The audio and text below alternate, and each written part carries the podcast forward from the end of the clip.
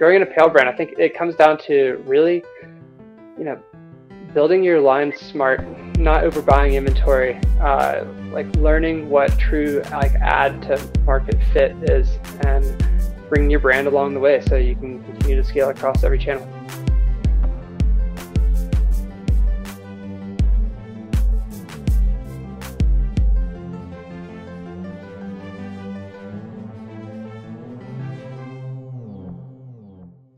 Hey, Modern Commerce, welcome back. You're here again with Casey and John. We're at it again with another hard hitting interview today. We're continuing on our How to Build a Brand series today. Uh, John's lined up another fantastic interview for us. John, how you doing? And who do you have for us today? Doing good, man. Thanks for asking. Uh, I'm excited about today's. We've had a, a, little series here on apparel where we've had a few apparel brands in a row. Uh, so excited to continue that with the co-founder of Western Rise, um, a brand that I love personally, uh, Mr. Will Watters. Will, how, thanks for being on. Yeah, thanks for having me. Yeah, for sure. How are you? And uh, yeah, give me a little background, a little background on you, a little background on Western Rise. Tell us how it all started. Yeah, uh, I'm Will Watters. Uh, I grew up in Rome, Georgia. Um, live in Telluride, Colorado, which is where Western Rise is based. Um, small ski town in Southwest Colorado. Um, we started Western Rise back in 2016.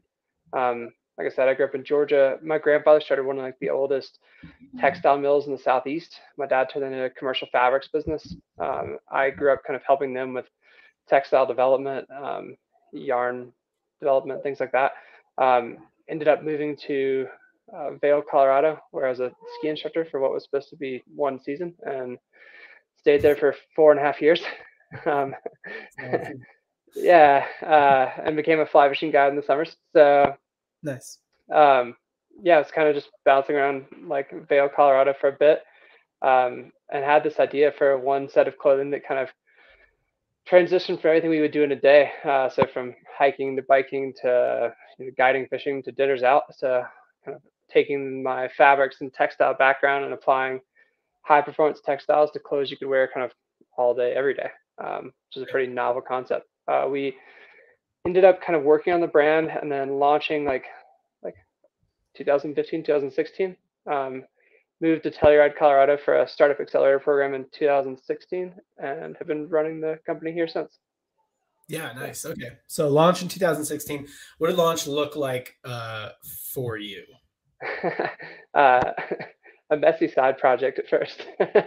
Um, what, were you doing yeah. at the time? Like were you like what was your full-time gig so I, I, was actually working for my father's fabrics business, uh, doing textile development and new product development. Um, so it was, uh, yeah, I, I, was helping them basically launch companies within, I guess, this broader, larger company. Um, right.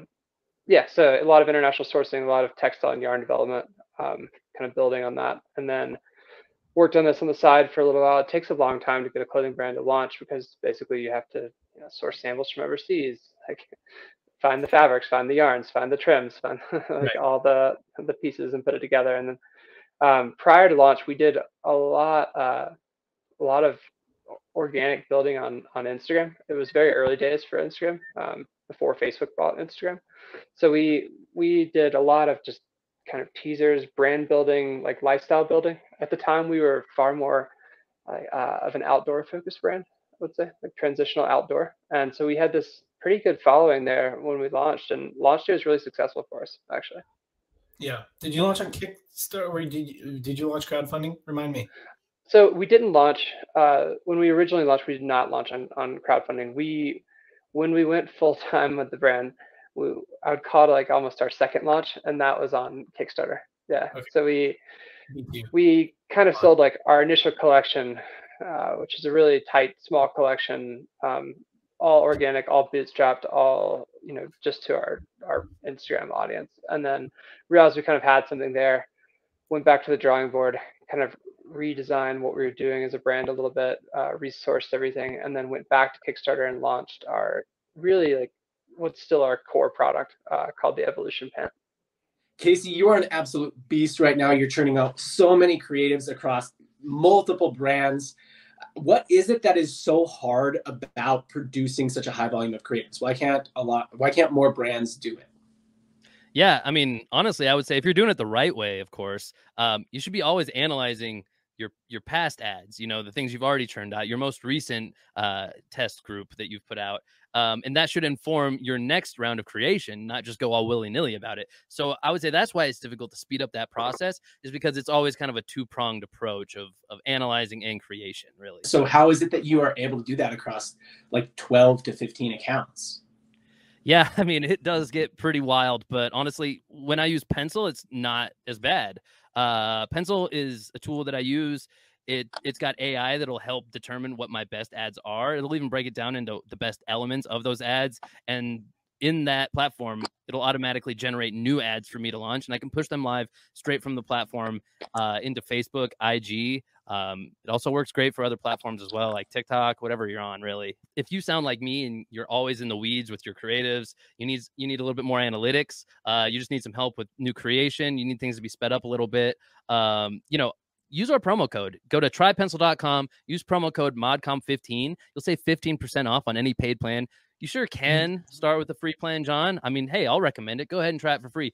But once you do, we're pretty confident you're going to want to switch to a paid plan anyway. So don't forget you can use that promo code MODCOM15 at trypencil.com. One more time, that's trypencil.com, MODCOM15. Save 15% off any paid plan they have there. And uh, back to the show.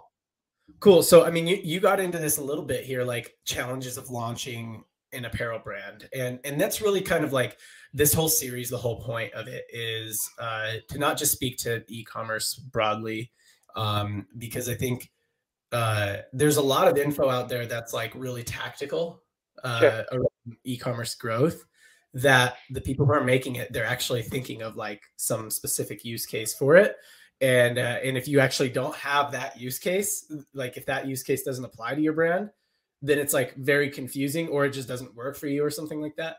So yeah. uh, you want to hit on that and, and trying to split it up by vertical, right? Like I do want to hit on that. You know, uh, what is what is unique and difficult? What is uniquely difficult about launching a uh, and, and let's stick with launch for now. Uniquely difficult about the early stages of, of launching an apparel brand. Um, I think there's a handful of different challenges. uh, one, because my background is more product, I'll start there. Um, yep. Like from a product standpoint, uh, you're one of the hardest parts with apparel is like sizing and SKUs. Um, mm-hmm. Where like, you know, in a typical CPG product, you may have you know one to three SKUs. You know, just with like one style of pants across say five colors with you know eight sizes per color that's 40 skus in one style just to get started.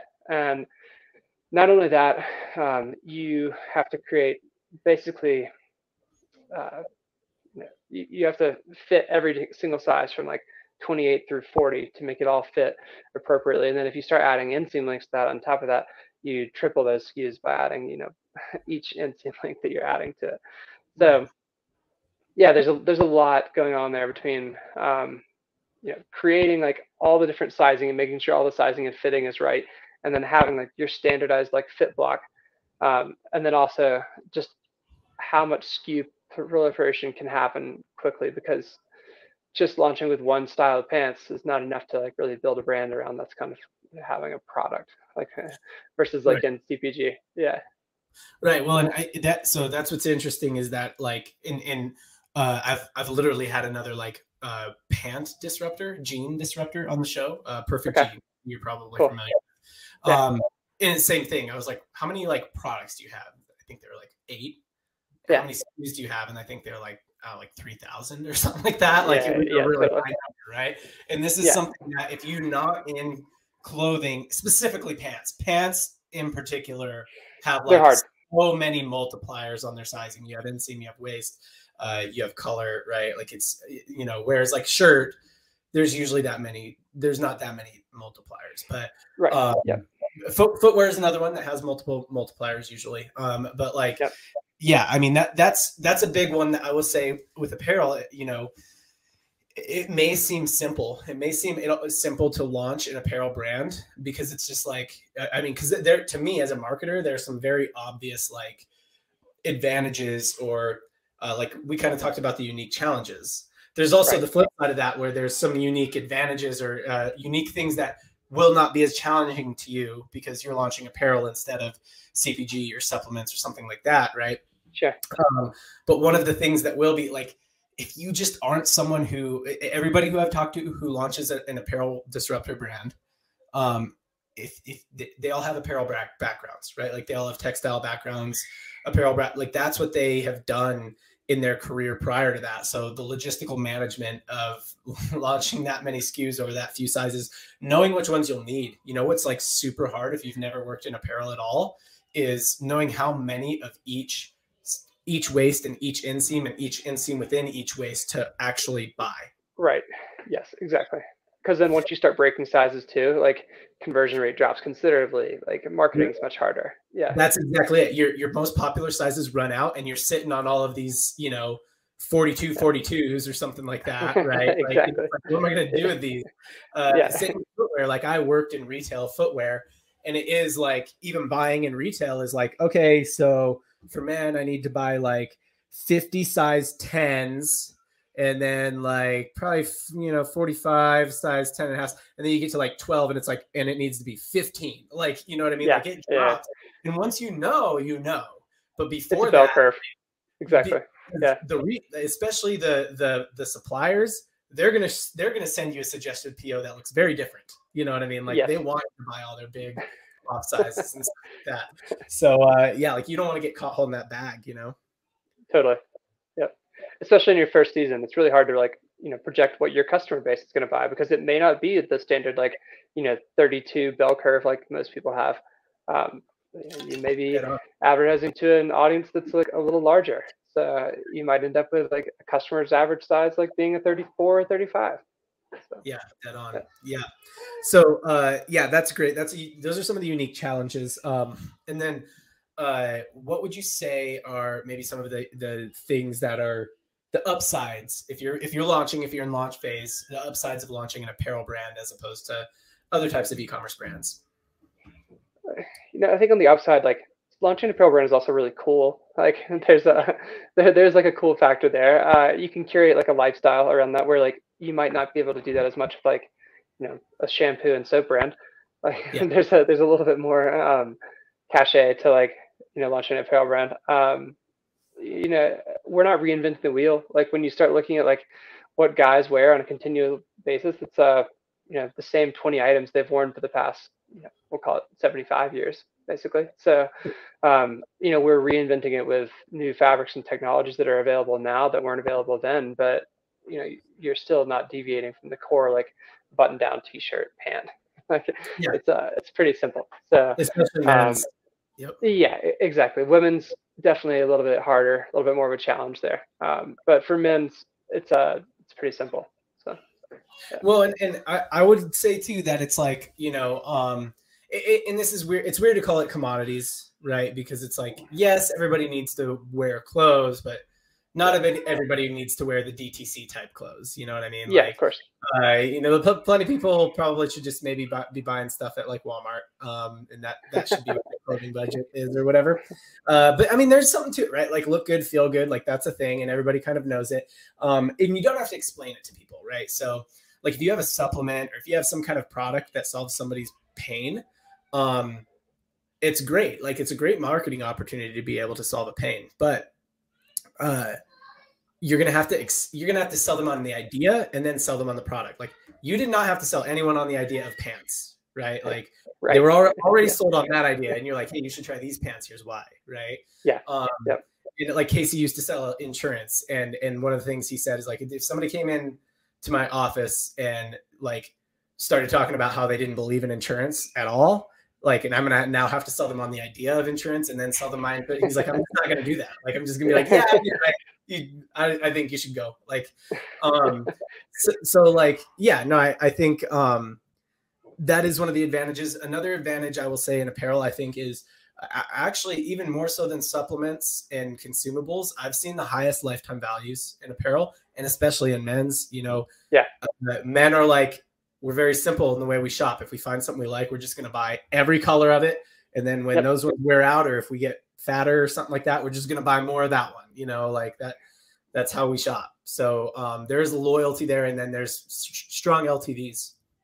No, it, it, you're completely right. I would say like hard to get to convert. Like at first, hard to get to change to a new clothing brand, but once you get someone to convert and the product is right, LTV is very high. Yeah, at all. Uh, cool. So let's let's go through journey a little bit. So 2016, you launch, you come back, you, you, you bring it. When when were you like full time Western Rise? This is my full time gig now. Um, probably 2018. Yeah. Okay. Uh, like 2000, 2018 was when we launched our like early 2018. We launched our Kickstarter campaign. We did six hundred thousand dollars in the first 30 days on Kickstarter. So that was uh at the time it may still be actually like the largest pants Kickstarter campaign ever. Yeah. Um, so that was a that was a huge win for us. We kind of validated like the the brand like true launch at that point. Um, kind of went full time, realized we had something here. Um, like continue to scale from there. Um, So, and then so, uh, yeah, yeah. So so let's stop there for a second because you went full time with the brand, um, which you do that at at the point at which you're like, hey, you know what? Like this, there is something here. This isn't just going to go out of business tomorrow. There's not, you know, this isn't some unvalidated thing with no product market fit. There's something here. So, uh, what what are the keys to? So we talked about launch a little bit.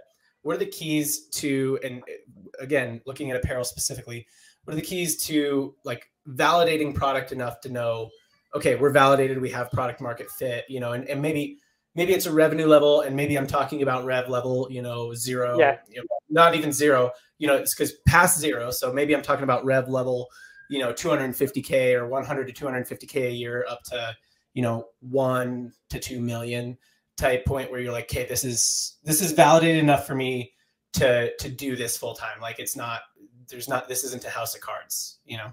yeah. Uh, I'd like to say that like we knew exactly what point that was, but I don't think we ever really did. Like there wasn't like a, a defined number They where we were like, yep, it's time.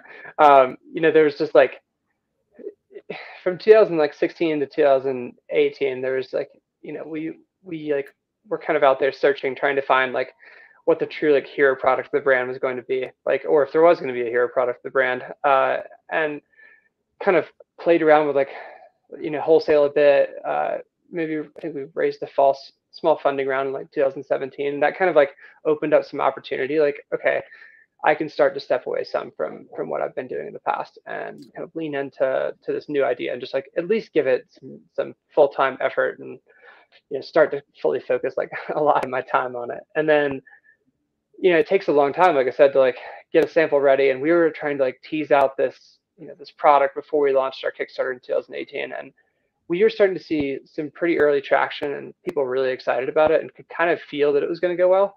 And I feel like the Kickstarter campaign really just truly validated that we had like a legitimate hero product. And beyond just having product market fit, I think one of the more important things is we had what I'd call like an ad market fit as well.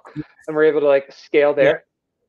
Yeah. Yeah. And and that was like, okay, like this is going to be repeatable after like after this campaign.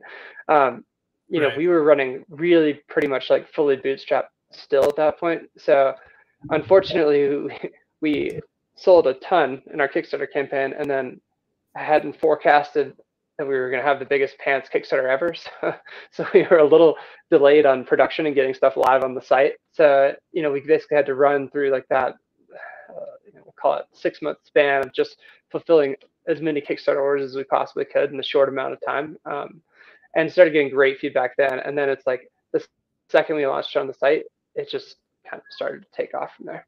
So Right. Yeah. Yeah. No. Uh, and and uh, you know, I think it's it's different for everybody. Like, what is traction? What does you know, launch look like? What does launch to traction look like? I mean, what does traction mean to you? Everybody has Yeah. different levels of risk and and things like that.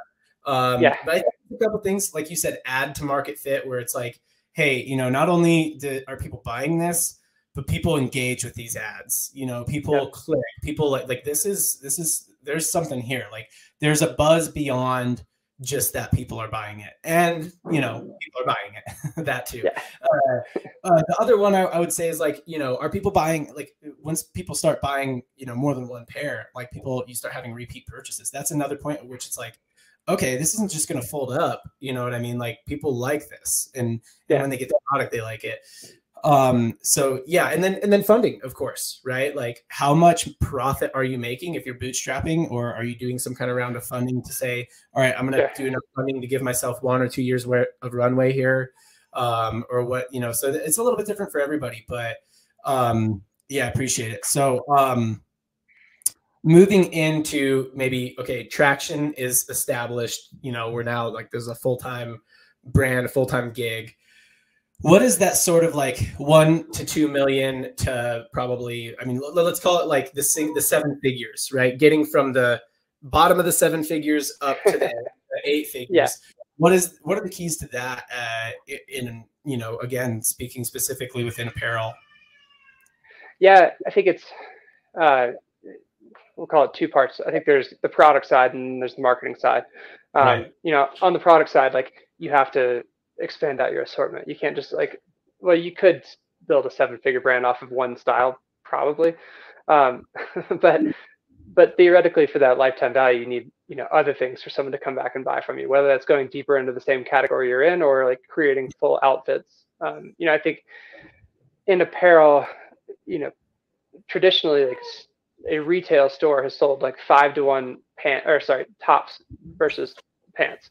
Um, Right. we, we are completely the opposite of that because we didn't really have any apparel background and we built our pants and we like launched our pants first. So we kind of became a pants brand first. Um, but I think it's important to kind of like give someone who is a fan of the brand that kind of full outfit that they can wear, like you know, top to bottom, like pants and tops. Um, so I think one, you know, you're expanding out the collection. I think you you need to have you know five pieces or so, which when you start getting into minimum order quantities, that's that's pretty challenging with apparel. I mean, like we talked about, there's a lot of SKUs there. There's a lot of cost going into that, and you know, expanding into other categories outside of the one that you're known for is always a risk. So that's always Yeah. a challenge. Um, and then on the other side, on the on the marketing side, um, you know, at that point you've you've run your Kickstarter, you found a couple ads that are hitting, but well, like we all know, like ads tap out, and like you know, you need to be able to find like what are the other like emotional triggers for someone to buy the product beyond just like the original like you know one emotional trigger that's currently working? Um, and like what problem you're truly solving for the for the audience.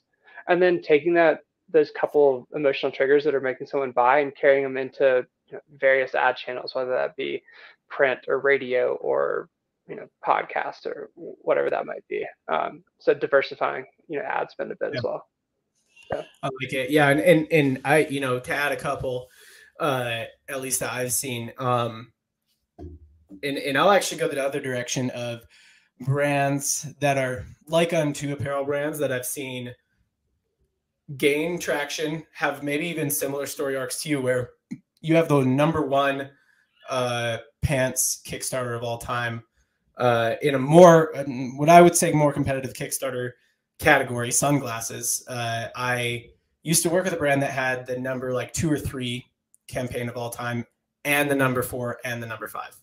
Um, and so like a few of their different products, and they got to that seven figure, multiple seven figure level, and then it fizzled, it plateaued, fizzled, died. Right. Um, and why? Like, why does that happen? And uh, you're right. It's like you know, there's got to be other stuff for people to buy, and in apparel and accessories, I mean, there's really two ways in apparel, right? Like there is you're a product disruptor, like you are, right? Where it's like we are disrupting the pants category, right? And, and we're doing it, Right. we're doing pants a different way, or you're fast fashion. Um, and Yep. and so if you're, I mean, there it looks a little different getting from seven to eight figures. If you're fast fashion, it's just you got to be fast fashion, and you got to you got to make the right. pa- It's almost like being a trader. Like you better be you not not a traitor, but like a trader. Yeah. Like, you got to make the right picks. You know, Yeah. like you gotta Right. you, you've got to have buyers or yourself or whoever who really understands your market and knows like I'm gonna get the stuff that they want. You know, and there's some Yeah. kind of community there. If it's the other way where you're product disruptor, it's yeah, there's got to be extensions, and not only does there have to be extensions, you actually have to keep up, right? So fast fashion, Yeah. they're just used to keeping up. Like that's Yeah. all they do. Uh, I think that I've seen apparel brands, accessory brands, and, and this is what happened with this one, have a tendency to not realize that the style has changed even subtly, like even if it's subtly. And yeah. uh, maybe they launch new products, but you know, not not new enough or not different enough or whatever. Um, and so yeah, I mean, I think that's part of it too. Is like you got to keep up. You got to you actually the the brands that we've seen bridge this gap that like kind of started with like we are a product disruptor, uh, and then bridge the gap would be like Chubbies, right? Where it's like yeah. it started out, hey, we sell short shorts to dudes. Um, yep. And now they're a full on, I could, you would almost call them a fast fashion brand now. And that's yeah. almost built, built clothing similar, where, you know, started out with it as a disruptor and now they're doing, you know, quarterly, at least quarterly, seasonally, at least quarterly. Yeah. Lines, yep. right? Like extended lines, right? So they're full on fashion brand almost. Um, they kind of stay true to themselves and what they are, minimalist and stuff like that. But like, you know, so that I, I think there is an evolution toward if you are a product disruptor, uh, then you kind of have to go. You don't have to go fast fashion, but like you have to blend more of that in in order to get from seven yeah. figures to eight figures and beyond. And if you're fast fashion, then the thing you always struggle with is like you're on that hamster wheel of like something really works and then it stops working and then yeah. finding new products, right? So well, yeah. I think also like, you know, as you get bigger, you know, call it the beyond those the eight figures there. Like I think the fast fashion component becomes a bit more important because your lifetime value of the customer base you've already built is such a huge portion of your business then. So yeah. these customers that already own the the 15 products that you make, they're just like begging for more and so they need quick turnover so you need to be bringing new product over and over and over again which means you know keeping up with trends a little bit but also your buys are bigger than at that point and factories will make a quick turnaround product and you can actually yeah. scale into that a little bit easier because you you know you have factory capacity at that point so. yep yeah i mean we uh yeah. The, the the highest ltv brand i've ever worked with was an apparel brand i think i've said this multiple times on the show it was an apparel brand a little bit of a cheat because it was baby and children's apparel, and uh, yeah, yeah. babies grow fast, so uh, that helps. But uh, when they made the shift from doing kind of new products every now and then, quarterly, monthly, whatever, to week, they they started doing new collection drops every week. That's yeah. hard. Logistically, that's very hard to do. Uh, yeah. That was, I mean, they probably have a way better EBITDA than most of the D2C darlings out there, right? And they've got yeah. they've got that kind of growth too. Um, yeah. And that you know, so so like there's something to it, right? Like they started with these core products that people really loved, but like you said, like okay, well I've got all of them, right? Like give me more, right? Like begging for more. Yeah. So uh, yeah, no thanks. So and then I mean, what would you say? I mean, let's jump let's jump ahead. So eight figures uh, this is a big category, but like like let's say you know I think that what we've talked about here and like kind of extending extending product lines, expanding the brand into new product categories, extend, usually expanding across gender, right? If you were primarily men, how can we get into women's? If we were primarily women's, yeah. how can we get into men's? Um, that's usually what gets you to about 25, 40, 50 million, something like that. Sure.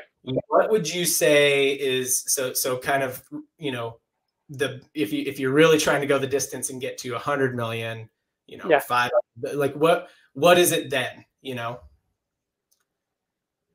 what, what are the keys to that um like I, well, I don't know yeah I, i'll let you know when we get there um yeah.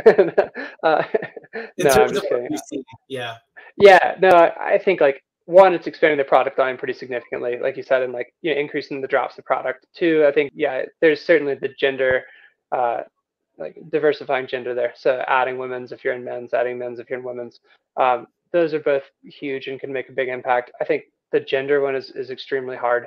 Um, yeah. You know, either direction. I think like yep. you've curated this like audience and have a certain voice, and then all of a sudden you try and speak to a completely different audience. So unless you're you're breaking that up into like two different social medias like it's it's almost like starting a whole another brand um, on top yeah. of your brand so so that one is difficult but i think it is it is necessary to get there um, it's it's rare to see the hundred plus million dollar mark without having both genders there um, and then you know i think wholesale gets really important in that stage as well so being in a lot of different wholesale locations uh, or or we'll take uh, your own direct retail as well. Like, Yeah. you know, that can be like, you know, a big expansion too.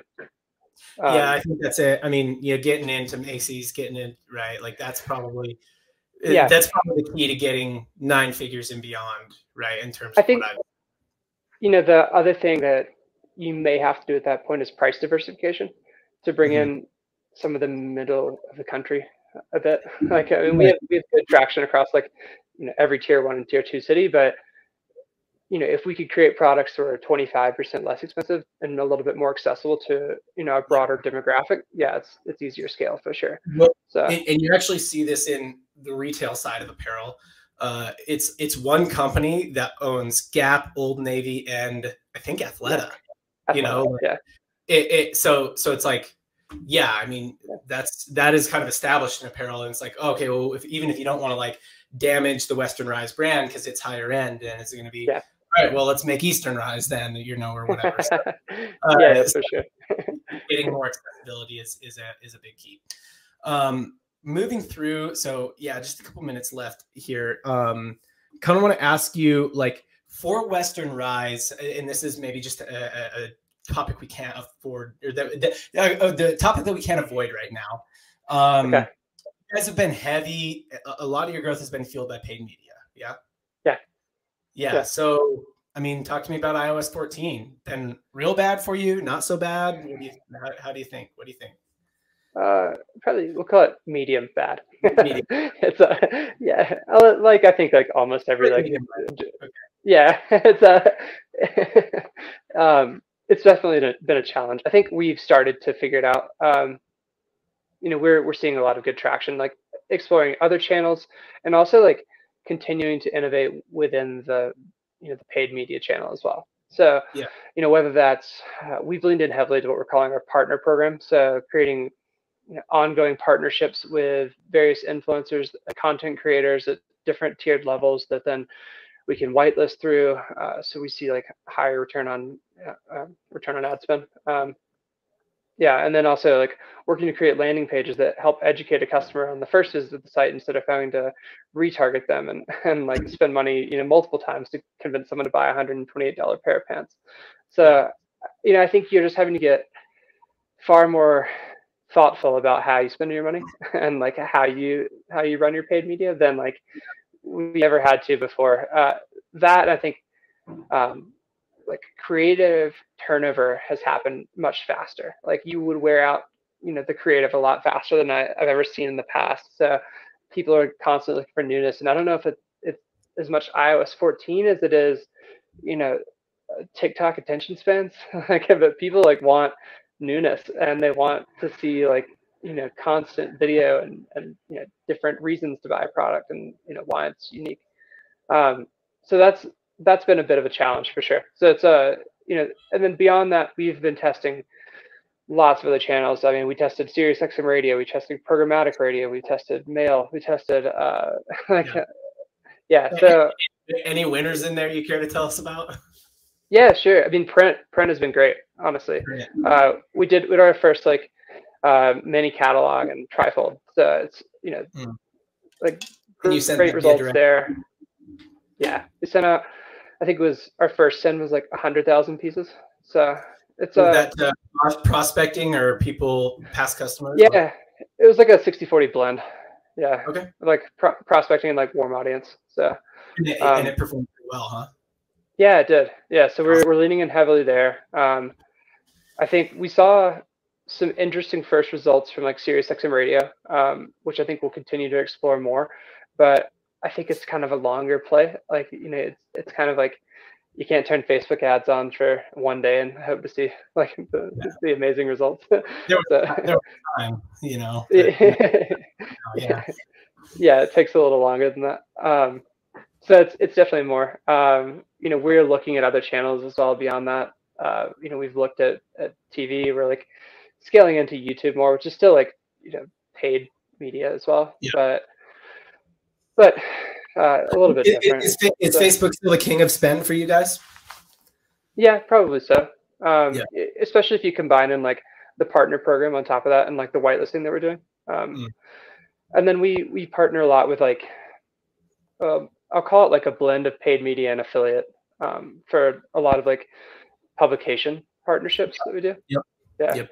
So Familiar. and then we drive drive traffic to those, and then uh, so it's it's kind of like you know the the site traffic for them doesn't necessarily matter, so we can target some interesting like lower to medium tier you know publications, and then drive a lot of traffic there and see like a you know a high return.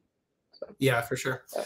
Um, okay, so what do you think? And and I will say this: uh, it, across the board in apparel for us, media mixing has been the breakthrough, even on digital, right? So Yeah.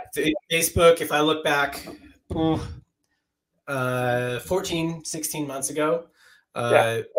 for all apparel, Facebook was the king of spend, um, and Sure. we have multiple I don't know. I would say most outside of big buying moments, like you know, probably for you Father's Day or Q4. Yeah. Um, Google actually takes up a bigger uh, portion of spend. All Google properties. Yeah. So you, Yeah, yeah, yeah. Yeah. Um, just you know, media mixing.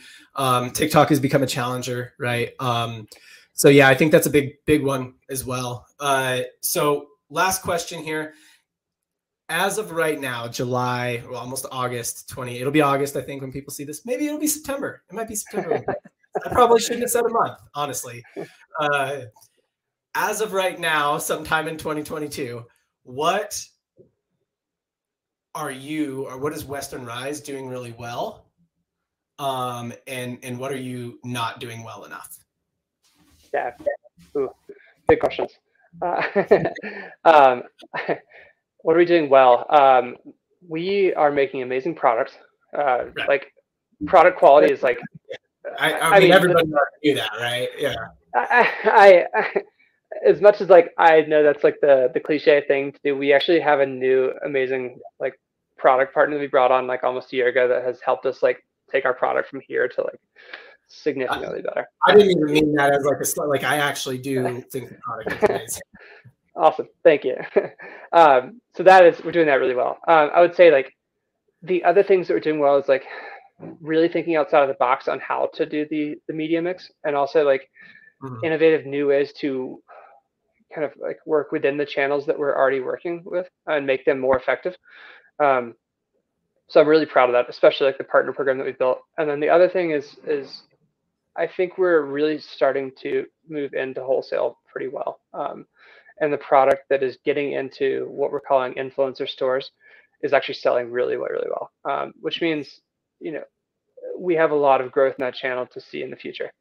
Um, things that we could do better. Uh, operationally, like wholesale is a whole different game, and just trying to learn like like the the routes and logistics and It ultimately usually means a different team.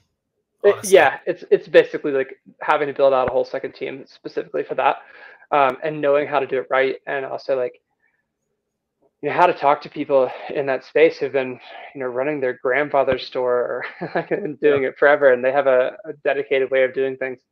Um, so that's that's a new challenge for us for us, and I think. Uh, two like something that we could probably improve on is like continuing to like tell our story in a better way uh, like a more concise like better way. Um, as we expand into these new channels like print media and radio it's just like a little bit different challenge than you know a direct response facebook ad that we were really good at.